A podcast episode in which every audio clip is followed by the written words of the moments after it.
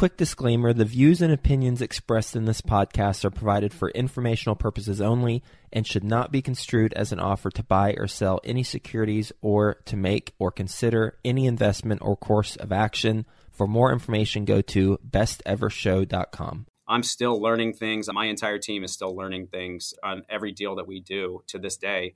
And I think that's just the nature of the business. And if you're afraid of making mistakes, then you're never going to succeed. Welcome to the Best Ever Show, the world's longest running daily commercial real estate podcast. Our hosts interview commercial real estate experts every day to get you the best advice ever with none of the fluffy stuff. Best ever listeners, welcome to the best real estate investing advice ever show. I'm Slocomb Reed, and today we are joined by Geoff Kudlacz. He's joining us from Kansas City, Missouri. He's a managing partner at Pacific Sands Funds. They are a syndicator of value add multifamily deals. Their current portfolio consists of 700 units across four states. Geoff, can you tell us a little bit more about your background and what you're currently focused on? Yeah, appreciate the introduction. So, my background grew up in Kansas City, Missouri and I graduated college at University of Missouri, and then I went on to become a nuclear missile operator in the Air Force. And it's actually there in the Air Force where I learned about real estate investing, and I spent all of my time and effort after the service, after I got out, into diving headfirst into real estate investing, learning about everything I ended up buying a building. I syndicated it with some family members. And then I met my now business partners about eight years ago. And 700 units later, now I'm sitting here talking to you.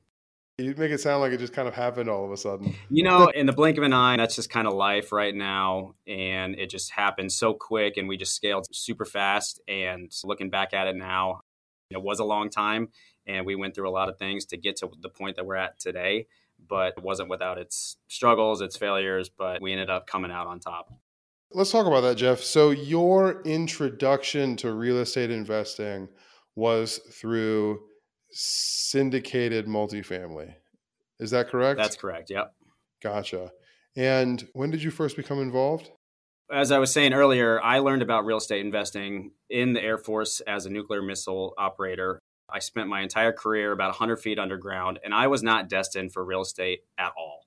But I picked up a book off a recommendation of a friend, Rich Dad Poor Dad. I'm sure you and all your listeners have heard it and read it many times. And it was just a complete mindset shift and really changed the trajectory of my life from that point on. So once I got out of the military and I was able to dedicate all my time and resources I did a local family syndication and bought two apartment buildings. It was a six unit and a 12 unit in a neighborhood that you did not want to go because really that was the only way that I was able to get my feet wet and get started. And again, when was this?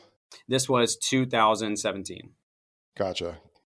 I ended up syndicating it with some family members. I went to every family member that I knew and asked them for money. I heard no after no after no because I didn't have the experience. And why would somebody trust me? I don't know anything about real estate. So I ended up getting a few family members to commit the money, and we ended up syndicating the deal of the two apartment buildings. And I did literally everything wrong.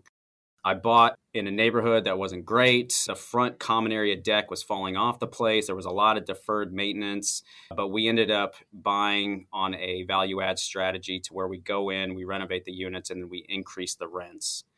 And there was a certain point when I was syndicating this that I was just committed and I was going to do everything I had to do to keep this career path alive. I was down to literally last $1,000 in my bank account because I had to float the mortgage when the properties were not cash flowing. I had to come out of pocket just to save face with my investors and not go back to them, my family members who I have to see around the holidays. And they're probably hearing this for the first time, actually, if they listen to this podcast. But it ended up all working out because then on the sale of those buildings, I met my now business partners and we had some great synergies together. We really had very like business minds and it just kind of clicked. And that was about eight years ago. You know, hindsight is 2020. And it's only now that we can really talk about the market of 2017, 18, 19. Speaking from my own experience, Greg, man, was it a good time to make mistakes in real estate.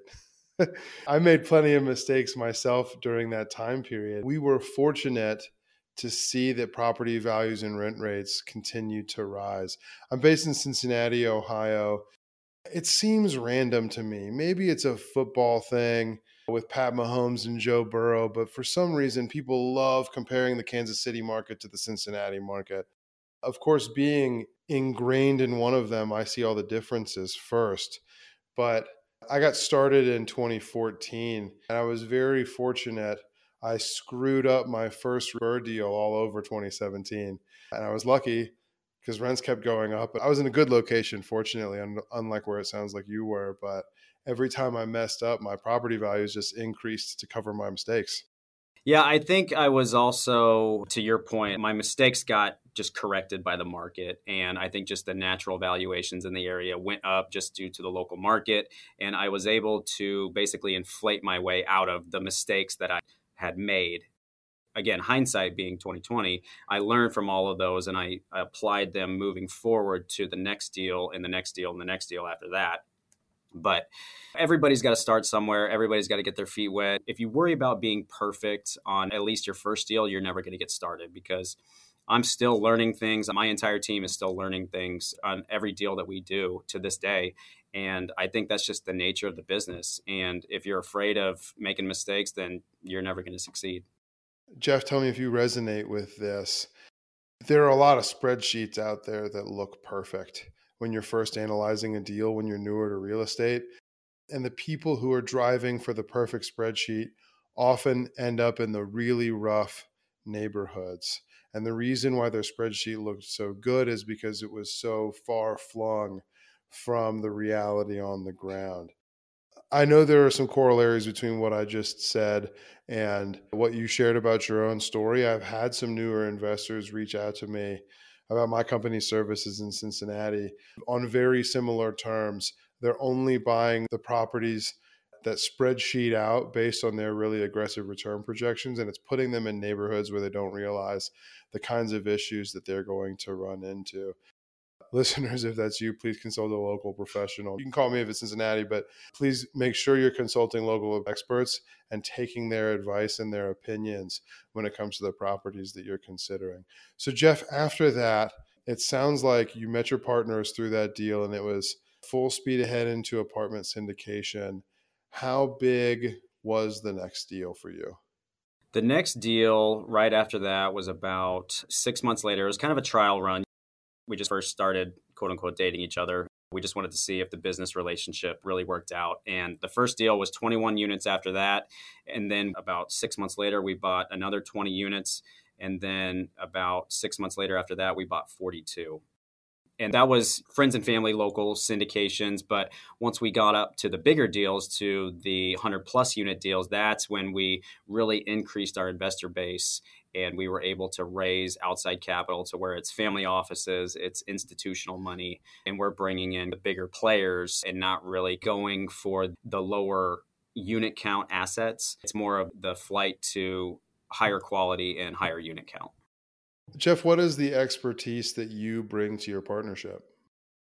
I am the operational boots on the ground. So, my strong suit is construction management and project management, to where I oversee all the contractors, I oversee all of the third party managers to make sure that everything is staying on budget, on timeline, because really in this business time is money and if you let a unit sit too long or the renovation goes over budget you're going to lose out on lease up you're going to lose out on lost rent and then you're going to overpay for the project itself so what i do is really hone in all those things to make sure that the machine is running as efficiently as possible do you handle property management in house or is that third party? It's all third party right now, but we're at the tipping point to where we are having internal discussions on whether or not it makes sense, both financially and from a mental standpoint, to add a property management arm. Because let's just be honest, whenever you hire a property manager, they don't do everything perfect the way that you want it. And that's just kind of the trade off that we've had to really take in now we're realizing that and those discussions are starting to happen on whether or not it makes sense to bring it in house. Geoff, I'm seeing a couple of ways that I'd like to have this conversation go. I have a narrative in my head that I want to clarify with you first. I'm going to make a bunch of assumptions and you tell me which ones are wrong so that I have a good idea of where you and your partners were coming from. Again, I'm just assuming all of this. You told me before the interview started that your team also has offices in LA. Being in a similar Midwestern market that attracts a lot of West Coast attention and West Coast money, the place my head went immediately, Geoff, was that you sold to out of town buyers who figured out that you were a trustworthy, responsible, and capable local operator of multifamily. And while they were in a position where they could bring West Coast capital to deals, they needed, call it Midwestern returns. And here you were in the Midwest, able to help them deliver on those returns as a boots on the ground guy who knew his market, knew how to project manage, get stuff done, get results. And that marriage of the two, your local expertise and your professional expertise of project management, and their ability to capital raise, underwrite, understand returns is part of what formed your partnership. You might want to go buy a lottery ticket because that is exactly how it happened. Going back to the first building that I ever bought, they, my now business partners, were the ones who were looking at buying it, but they saw what I bought it for and they saw what I'm trying to sell it for. And they were, I want to be that guy. I want to be him on the buy side. And the broker, he introduced us. And again, we had some really good synergies. We all had similar business goals in mind. And it was just a fit. And I think when you go into business with somebody, it, it has to be a fit, at least on paper, with your personalities and everything. And then you give it a, a trial run. And we did. And here we are almost eight years later. Geoff, the reason why I was so spot on there is because I am the Geoff Kudlacz of Cincinnati. Oh, okay. um, yeah, I, am the I've always managed my own stuff, local operator expert. Uh, I run the local best ever meetup here, host a podcast. There are people who know who I am, and there are out of town investors who are interested in partnering with me to bring that credibility and operational experience and expertise. Also, not to be understated, and Geoff, you didn't mention this, but I'm sure this came into play. Having a local operator in the ownership group probably led to more favorable financing terms for your partners, didn't it? It did. Most of our lenders were local and continue to be local in the market that we operate. So, my assumptions were good because I'm in a fairly similar situation, all things considered, Geoff. I want to come back to that. Before we come back to that, Geoff, I want to ask transitioning into a career of multifamily operations, raising your own money yourself, figuring it all out yourself. I can even relate to the paying bills out of pocket, not a lot of money in the bank account part. I too am glad that that's over though. What would you say are the steepest learning curves that you had to climb getting into multifamily operations? Whether or not you knew that you didn't know what you needed to know going in, what are the things that you had to figure out the fastest or figure out the soonest within multifamily operations in order to gain success? I think what I really had to figure out was getting it done any means possible. In real estate, you deal with a ton of vendors, you deal with contractors, a lot of personalities in the entire situation. And if one personality doesn't work out, or a contractor flakes out on you, or they steal money from you, it can derail the entire project if you let it. But I think what I had to figure out is being resilient and getting the end goal accomplished no matter what. I always like to say somebody who never quits will never mm-hmm. fail. If you just keep working at it and you keep trying, you keep showing up every day, you will never fail. And I just had this mentality of I'm burning the ships. I hate my job where I'm at right now. There is no turning back. I'm going to do whatever it takes to get it done. Yeah, we're in 100% agreement there. We'll get back to the show, but first, some sponsors I'm confident you'll find value in learning more about. Are you looking to raise money from private investors to buy commercial real estate? SyndicationAttorneys.com is here to guide you every step of the way. At syndicationattorneys.com, they do more so you can do more. They create real estate syndication and fund offering documents, but they also educate you on the ins and outs of raising private money, ensure your offerings comply with security laws, and help you structure fair deals with investors so everybody wins. With reasonable lump sum fees and over $2.75 billion in security offerings created, syndicationattorneys.com has the expertise you need. But that's not all. Syndicationattorneys.com also offers weekly attorney led masterminds, networking, and strategy sessions through their pre syndication consulting agreements. To learn more, visit syndicationattorneys.com today to get started. And this offer is not available to Florida residents. I used to think I was clever for saying, knock down nine times, get up 10 times. And then I learned it was actually an ancient Chinese proverb. It has nothing to do with me.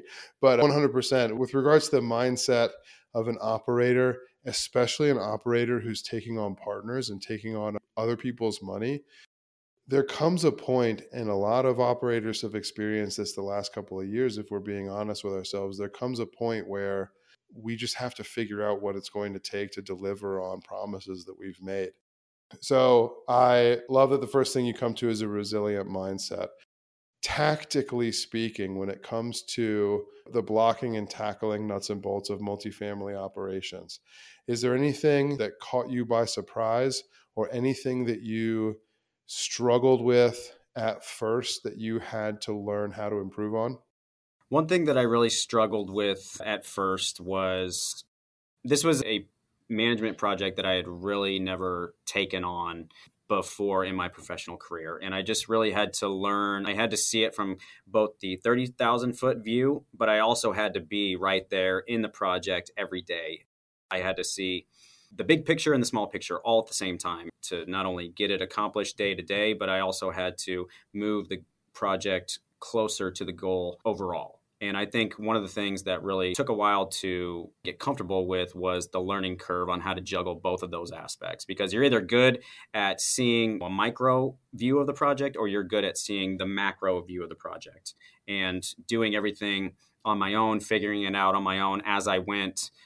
I always use the analogy of build the parachute on the way down. I'm jumping out of the plane, I'll figure it out. That's easy for a submarine guy to say. Sorry. Oh no, it was in the ground. This wasn't in the water. Gotcha. But again, yeah, building the parachute on the way down, I just had to learn everything as I went. That was the biggest learning curve was honing in both of those viewpoints to make the project run as efficiently as I could. What were some of the mistakes you made along the way? Well, I said area. I probably could have thrown a rock at a couple different crack houses. Geoff, sorry, I need to clarify my question. Let's start with the assumption that we're talking about the good deals that you bought. You bought right.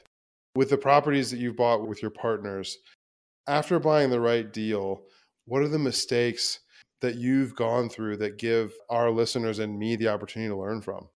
I would say overspending on projects overspending in the wrong areas was one of the mistakes that we really had to figure out. This is commercial real estate, it's multifamily real estate, and these units are going to be for rent. You're not actually living there. So that was one of the things that we had to hone back on our scope of work was the level of finishes. It was just spending more in an area that we wouldn't get back in terms of a net operating income and putting it somewhere else. So that was one of the things that we really had to learn first starting out that would have made a bigger impact. Gotcha. Was that because you were targeting rents that were higher than what was possible for the area? Or is it because you were over improving in order to get the rents that you were projecting? I think it was a combination of both. Yes, we also learned that we overshot on our rent projections because we had seen rents like this for uh, the past decade, and we just thought everything was going to continue. They did modestly, but not at the rates that we were underwriting. So I think as we underwrote more deals, we purchased more deals, we got smarter on rent increases, and we were able to have a more conservative mindset on how much we could actually charge for rents post renovation. That makes a lot of sense. Geoff, before we transition to the last segment of this, episode, every once in a while on this podcast, I wouldn't say that I disregard the perspective of our best ever listeners, but I ask questions for myself to see what advice you can give me. And I just bring our listeners along for the ride. So, the majority of our listeners are not in your or my position where they are local experts in multifamily in their market. That said, I think it will be beneficial for them to hear your answers to this question. I want you to give me advice directly, not deal specific, but when it comes to partnerships. When you were approached by people you didn't know before that transaction, selling them your six and 12 units for a possible partnership, and that partnership has bore fruit thus far. I know before the interview, you said you're getting ready to go full cycle on some of those deals that you guys first acquired together.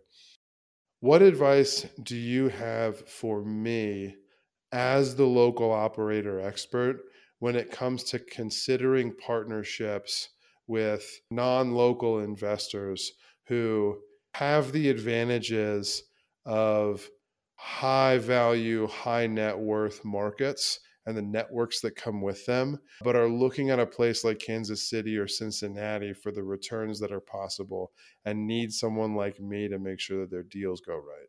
What advice do you have for me?